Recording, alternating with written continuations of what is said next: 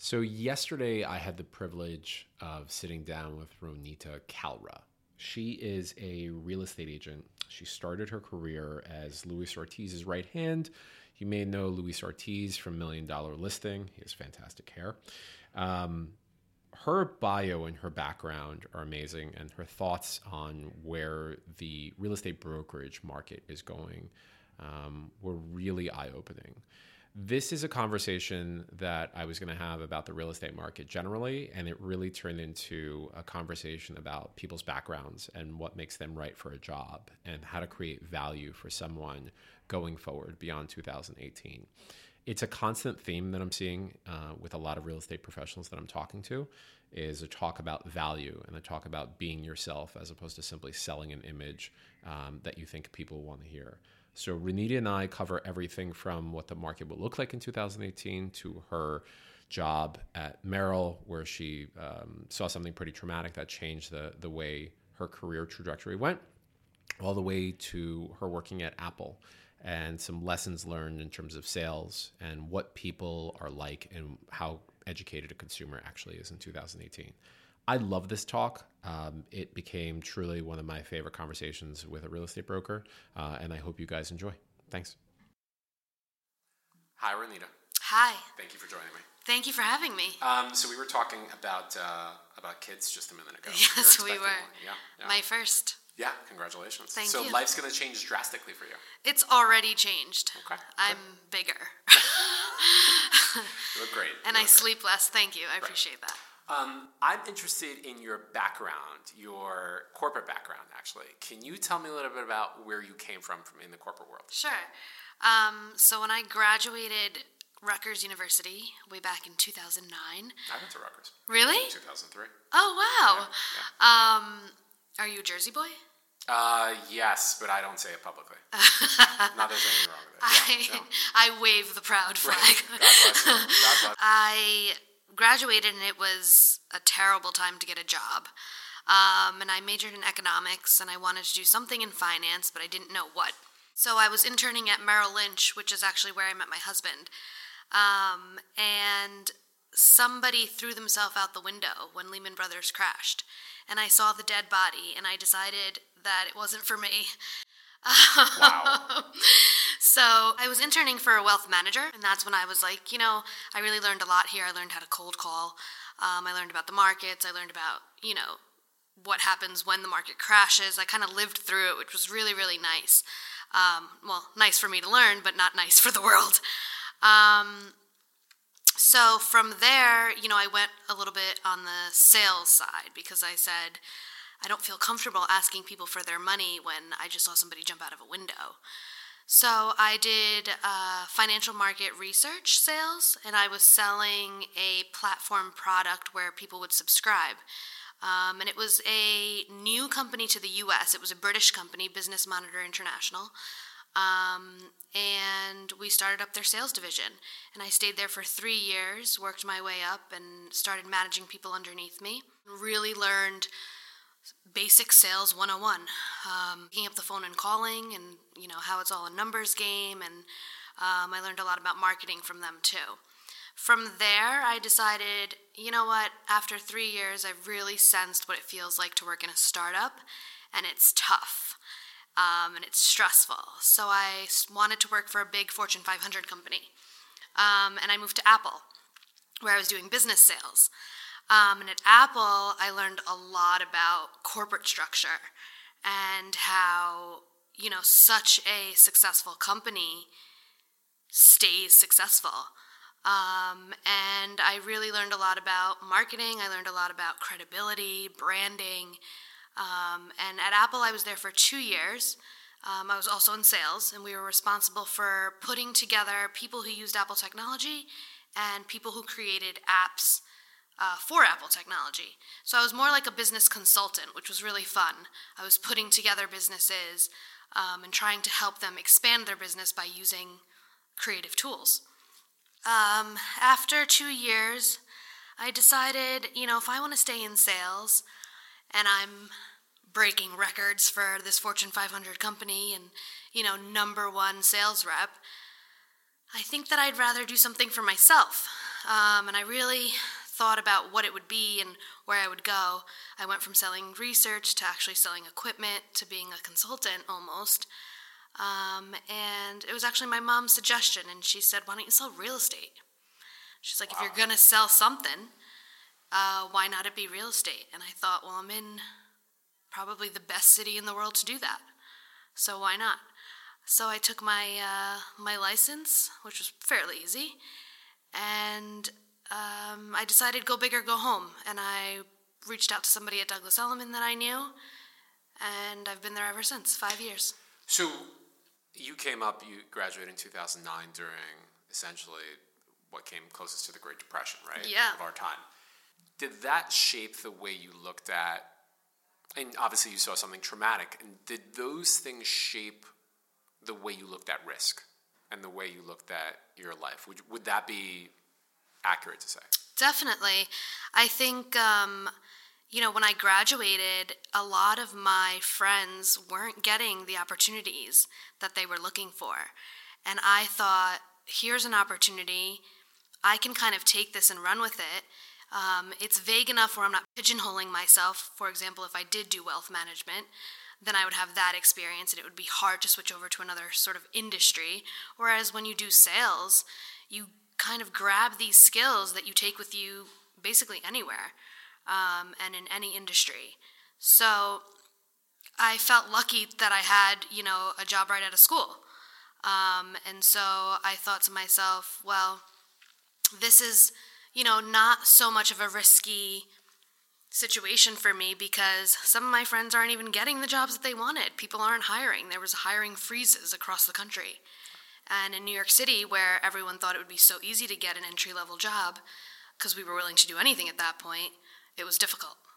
So when I started my practice, and it's something I discussed before, um, it was around two thousand six, two thousand seven, and I started right out of law school, and I had no idea what I was doing at all.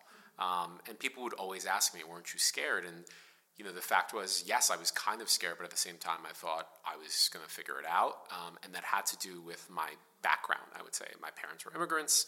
Um, I grew up in Brooklyn, and the people that I was around were big risk takers is the wrong word. Probably hustlers is a good word, where they could figure out um, how things worked. Would you say that's an accurate sort of representation of the way you were and grew up? Yeah, exactly the way I grew up. My parents came in the eighties. Um, with no plans, and they just figured it out. And I saw them struggle for a long time. Um, we didn't buy our first house till I was fourteen. We rented, and we moved a lot. And that was annoying for me, because I had to make new friends all the time. Um, and I remember saying to myself, when I'm older, I'm not going to do this to my kids. Um, but it taught me a lot, because I was able to adapt to new environments quickly. Um, Lucky for me, I was able to make friends quickly.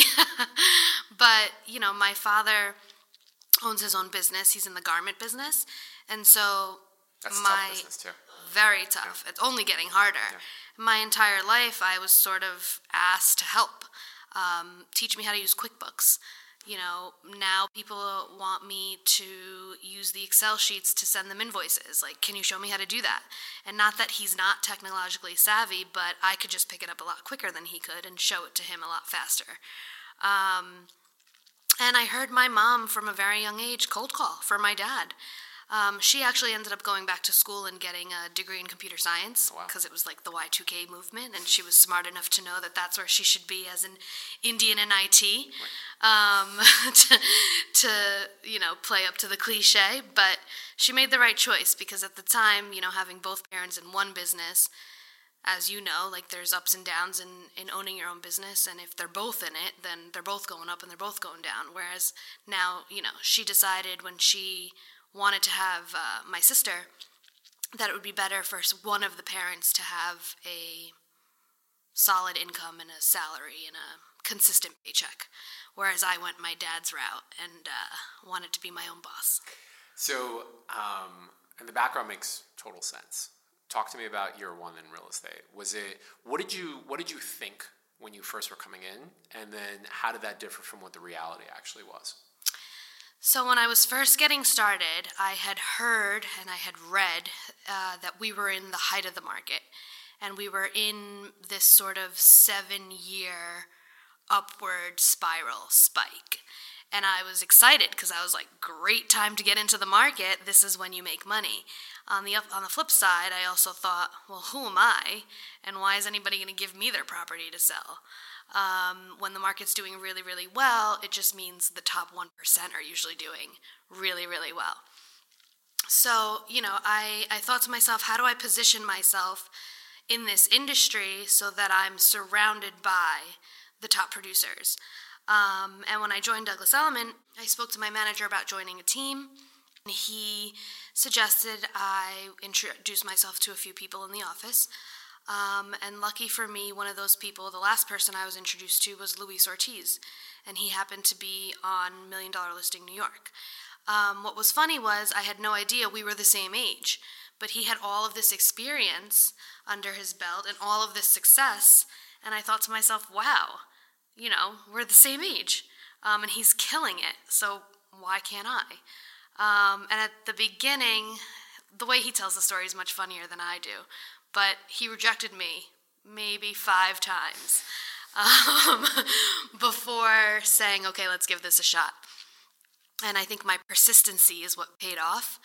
Um, and in the beginning, now looking back, I think I kind of just thought to myself, what do I have to lose? I worked for a startup. I know what that's like. I worked for a Fortune five hundred. I know what that's like. If I wanted to go back to either of those, I could. I had the skill set, but let's just give this a shot. I mean, I have nothing to lose. I wasn't married at the time, and I thought, you know, it's kind of now or never. Talk to me. Um, one segue that I that I found really interesting when I found out that you worked for Apple is um, because I, you know, I've always been a, a solo attorney, or I've had a small firm. There's not a lot of culture in the firm itself, right? Because there's so few people, and Apple always talks about, and a lot of these startups talking about fostering an appropriate culture for growth.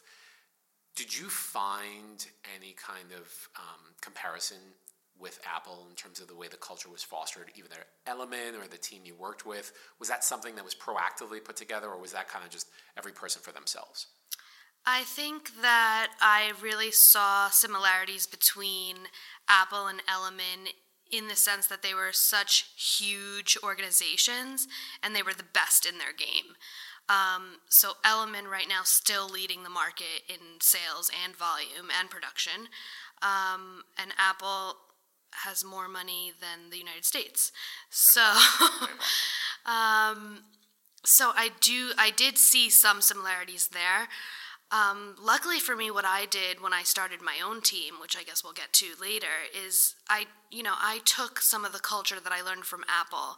Um, and so much of what they teach you is customer service, and so much of our industry, Uh, as I'm sure you know, is customer service, your industry as well. Yeah. So, I mean, that was very, very beneficial. In fact, when we, when you get hired at Apple um, as a business sales um, consultant, you have to take a class which is taught by the people who run the Ritz-Carlton hotels. Um, and it's just about providing your peers with feedback, um, how to get comfortable with that, accepting feedback, acknowledging it, and sort of retaining the information and remembering it as you go on, um, and how, you know, customer service is number one. So let's get to your team for a second, because I, you know, whenever I um, look at agents, and I, I just did a talk yesterday at Elliman's office uh, on East tenth, and it was they're great, and there was forty-five people in the room, and I thought to myself during this talk, how do these people differentiate themselves, right? There's So many of there's so many lawyers, and it's so hard for us to differentiate, but for you guys, it must be insanely difficult. I guess talk to me about how you do that, you specifically, and then what you look for in your team, how you developed your team, all that stuff, because a lot of it these days is noise, right? We have so much information yeah. um, that's coming at us, and Leonard Steinberg, who I had before, sort of talked about that, and he said, look, my job is to cut down on that noise because there's so much happening. So how do you, again, differentiate and, and sort of start up a team? I think, you know, the most important thing is to play on who you are. Like, everyone has their own story. Everyone has their own background. Um, and in our business, my clients become my friends. And the people I'm friends with, I have something in common with. Um, a lot of the people that I'm doing business with are my generation. They're the millennials. They're first-time homebuyers. I'm going to be a first-time home buyer this coming year after my baby comes. So I understand what they're going through. Um, obviously, I would love to deal with the super high-end luxurious clients, and I do. Um, and from time to time, you know, I get hired by sellers. For example, I have an, a, a listing on the Upper East Side for five million dollars, and she's a mom of three. And when I went on the pitch, all we talked about was my pregnancy. Um, and she just gave me advice. Um, and we had something to relate to. So although she's not my generation, you know, I asked her about the Upper East Side schools. I asked her about how she chose where her daughters would go. Um, and it was more of a conversation rather than me sort of selling myself. I obviously had to do that and provide value and show her that I knew what I was doing. But in a sense, you know, you kind of have to relate to your clients in that way. And I think when you come up with your brand, it really has to be true to who you are. It has to be genuine. It has to be authentic.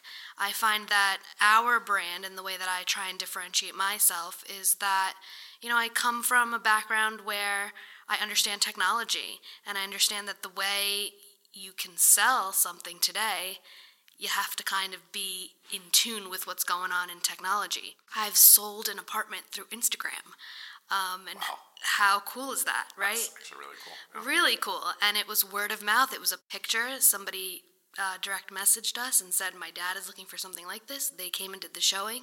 They ended up buying something else, but he became our client because he came to that listing that he saw on my Instagram through his son. And you spent zero dollars on that, too. Zero dollars. Yeah. So, you know, understanding how to adapt to an ever-changing market and how to adapt to ever-changing marketing, um, I think is really important. And I'm trying to create a brand where, you know, it shows my audience that I understand that and that I'm open to evolving. Do you know what's interesting is that you have, um, based on what you said, a really deep background in sales.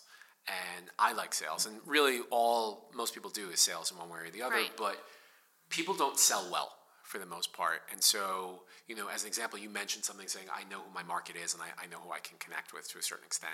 And when you can identify that, I think you get a step forward and a step beyond what other people do, because the worst thing you can possibly do is just constantly be someone you're not. Right. Um, and I've seen that with successful brokers and su- successful agents, because they're not, you know, selling a thirty million dollars apartment in the Dakota, right, when to someone that maybe is not in your demographic and can't you can't relate to, relate to, mm. and you start pitching them about something that they can see through, they're going to know this is a sales pitch, right, versus actually identifying with the person that you deal with, right? right.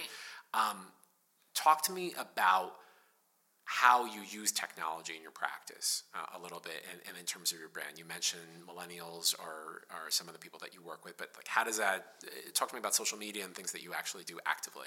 Sure. Um, so I make sure that I'm consistently updating my social media with what's going on. And I think that, you know, a lot of people are against having one page and it being a business and personal separation. Um, but we're in the industry of relationships, and, and people that are going to work with me are going to work with me because they like me. Um, and if they don't like me, they're probably not going to work with me. I mean, it's really that simple. So, you know, my Instagram is one page. Um, we do have a team page on Facebook, which, you know, we keep separate because I am a part of a ton of mom groups now who wouldn't want that on Facebook. But, um, yeah, I mean, I think being consistent is key. Um, I've started to create neighborhood videos, which aren't to sell any specific listing. It's just a quick three-minute video about a certain neighborhood. And what I've decided to do is put in a little bit of pop culture, um, a little bit of, you know, what restaurants are in the neighborhood, things that I care about. When somebody takes me to the Lower East Side and tells me a fun fact, I don't forget it. And it's not because I want to live there or I'm going to buy there. It's just because it's a fun fact and I'm not going to forget it. So in my videos, I talk about, you know, old movies that were filmed there or why it's called that neighborhood, where the history comes from, um, and what restaurants are good to go to, because that's what I'm interested in. Um, and so those videos, I think, have become really helpful in terms of, you know, I have a buyer that I that I meet tomorrow, and they're they ask me, you know, I I really like the West Village, but I also really like Central Park South. And you're like, okay, let's narrow this down. Those are two great places to live, but very different. And here's why they're different. And, you know, here's the benefit of living in each. And there's no wrong answer. Um, so those neighborhood videos, obviously staying on top of my social media, Instagram, Facebook, Twitter, LinkedIn. Um, are buyers, because you, you brought up a good point, um, are buyers more educated now than they were five years ago? Oh, of course. Yeah. I mean, they're the savviest people out there. And if they're a millennial, they know more than you do. They're going to test the, the, the crap out of you. Right. I mean, they read Bloomberg every day. You know, they know what's happening. They understand where the market is. They're on StreetEasy before you're on StreetEasy. So they can see the listings. So sending them something from StreetEasy isn't providing value anymore. Um, you know, telling them about new developments that are about to come to the market is providing value. Telling them about projections or history of what's happened in New York is providing value.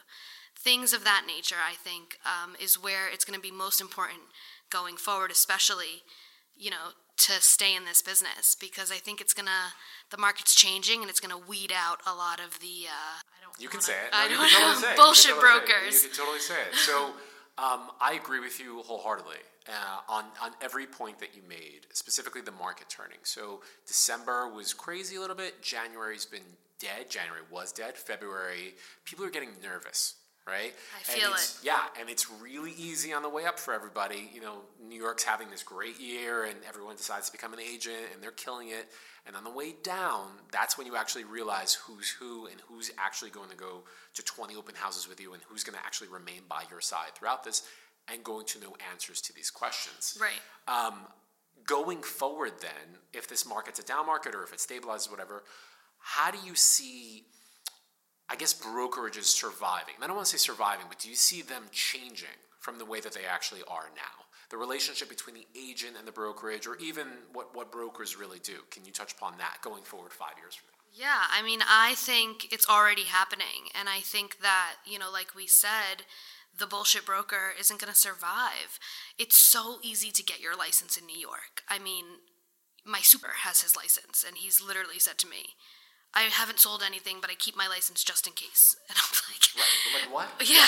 So the number of agents in Manhattan is skewed because there's a million people, you know, including attorneys, who call themselves brokers because they did one deal because their sister bought a townhouse, you know, and they wanted to save that commission. And we did nothing, and my, my sister should have bought something much better. Right. Yeah. Which, listen, good for you. I mean, I would do the same thing, but... I wish my sister bought a townhouse. But reality is there's a ton of... quote-unquote brokers out there that aren't active in the market. Um, and I think those people are going to have sort of a rude awakening because buyers, it's becoming a buyer's market. They know that, and they know that they have the upper hand if they walk into an open house somewhere and three people are interested and they don't have a broker and they're unrepresented, um, especially when, you know, the seller's agent is hungry, needs to make a deal. That listing has been on the market for over six months, um, and they're hungry. So I think going forward, the relationship between broker and agent is going to be even more important. It's not going to be as easy. Um, and you're really going to have to build that trust. And you're really going to have to add value in ways that, you know, maybe you didn't have to three years ago. Um, I think the rental market, not that I'm that active in it, but I think, you know, with what's coming out in technology, I don't know if there's going to be a need for specific rental brokerages. Um, I can't say that there will be. I mean, there's, it's there's a couple so startups hard. that are coming up, yeah, but it's incredibly hard because there's such flow. So there's, I would say... a democratization of information, right? So right. You can get rental info from wherever you want. Right. You can do your usual go in and, and juice the doorman and tell me if something's coming up. You right. can go all over the internet and find something. There, I mean, rental brokers are having an increasingly hard time. Not just that, but also the type of buyer, right, or the type of renter, I should say. Millennials aren't necessarily used to brokerage fees. Right. Right? They don't want to pay for a rental broker because they're saying, what are you doing? You're right. just showing me five apartments. You're not, you know, providing anything. And I, I think that I think you're right. I think it tanks to a certain extent. And rental concessions are the highest they've been in eight years. Yeah. So if I have five options and four of them are no fee, why am I going to pay a fee? Yeah. you know, I'd rather take the apartment that maybe is a little smaller than the one that I really want to save five thousand dollars. Yeah. Um, and I think, you know, on the flip side of that, it's going to be just as important for a selling agent and a buyer's broker to provide value, because they understand that, okay, maybe the rental broker is going to be non-existent in a couple of years, but the reason that this business is going to last is because there are so many things that we do and we help with in terms of board packages, qualifying people, that technology can't take over, at least for now. I have to be honest with you. When I first started practicing, um, I had a blog post that uh, that I wrote, and then I look back on a lot of the stuff that I write, and I go, what, what the hell was I doing? um, and, and the post was essentially, like, there's no need for brokers. And in ten years since, I realized how stupid I was. And it's not because you're sitting across from me, and I, I say this sincerely, uh-huh. but most of the time when I represent buyers or sellers and there's no agent that's helping facilitate a walkthrough, that's helping facilitate contract negotiations, or I should say price negotiations, or that's dealing with any que- questions about the board package, it is a living nightmare, right? Specifically for first-time buyers who think that they get it because they can read information online but right. don't understand what it's like to submit a board package with six copies to a management company that just could care less. Right. Um, and, and I think that the people that survive are going to be the ones, you're right, that can, can actually communicate their value significantly better than the rest of them can. Well, yeah. And a lot of what is written in the media is a generalization about real estate in the United or States. Shows. Right. Yeah.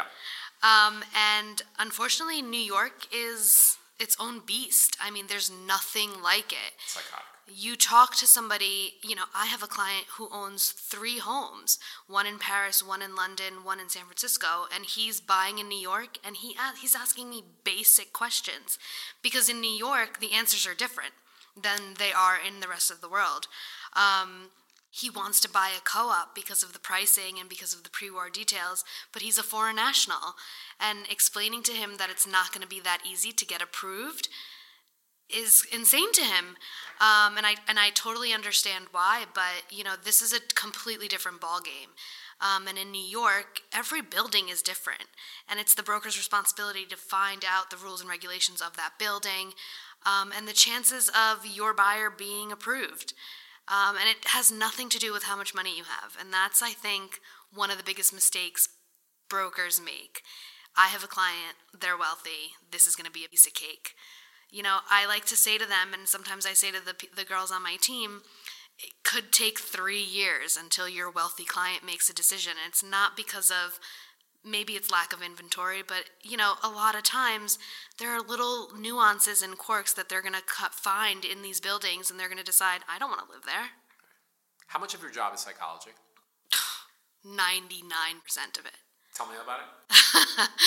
Because I know what you're talking about, but I think people that, that are listening to to this um, should know. But I, I think a lot of what you guys do is really just managing psychology. Oh, of course. I mean, this is a very emotional industry for everyone, for everyone involved. If you're selling your home, to you, it's the place you raised your kids, you made your memories, you remember painting that wall.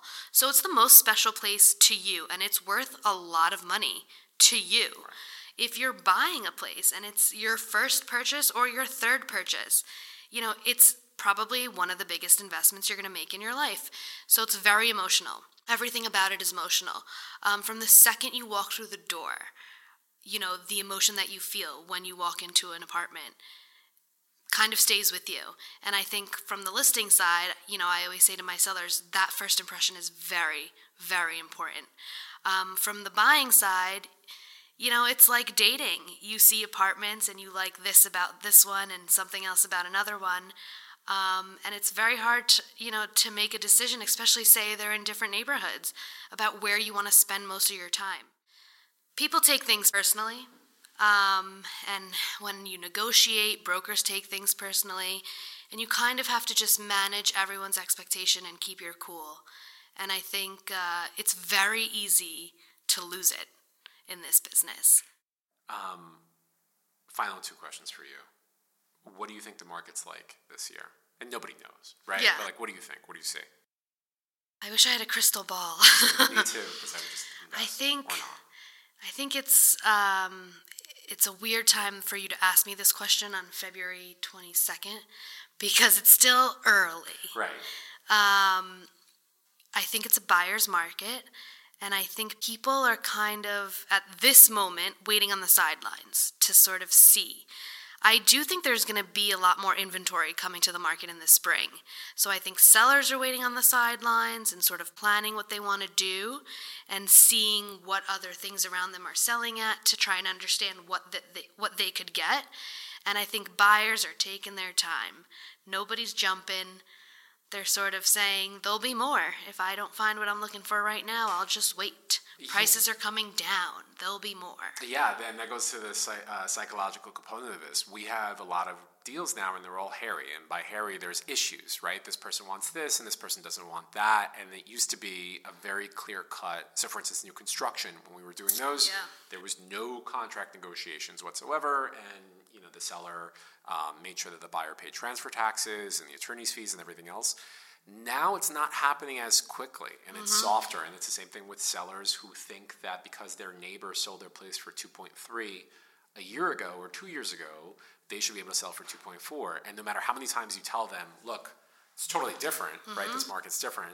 Um, you guys have to manage expectations, and, and that's not an easy thing to do. So it no. should be an interesting year. I think so, too. And I think the people who price their apartments correctly will sell their apartments.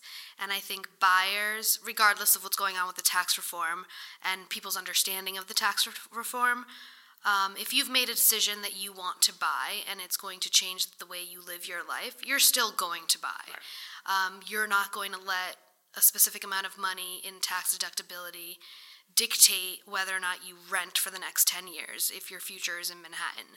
Um, so that's what I tell people. And, you know, sellers got scared and they said, well, are buyers still going to buy now that they're not going to be able to deduct this money?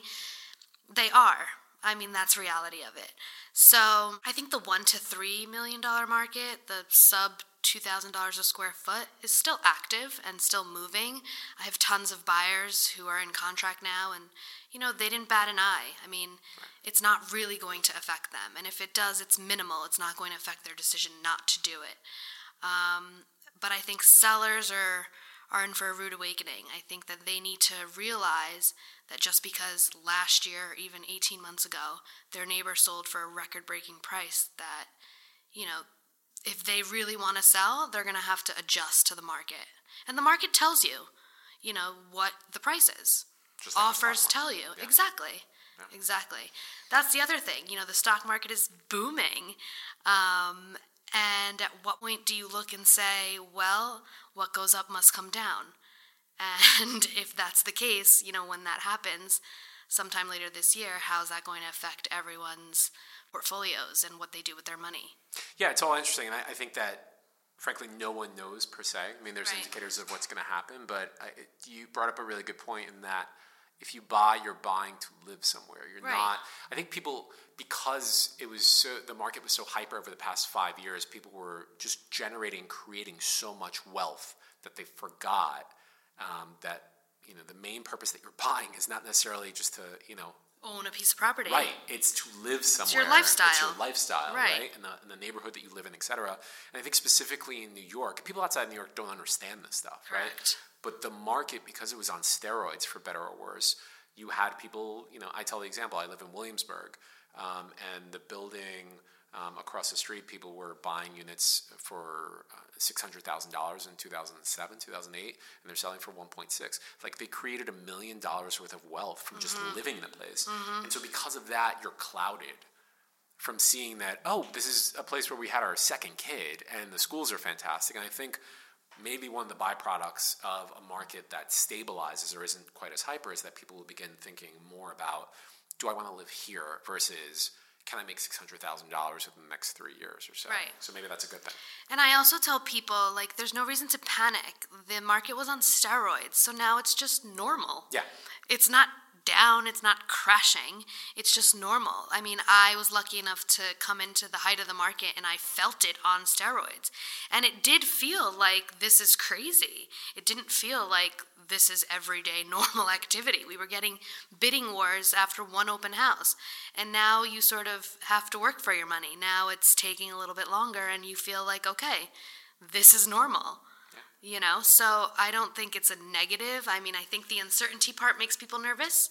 Um, obviously, I wish it was on steroids forever, but... Me and you both. It's not realistic. Right, it's not. Ronita, thank you. This was kind of awesome. Thank you. Thanks for uh, for coming by. I'm honored that you uh, wanted my opinion. Stop this nonsense.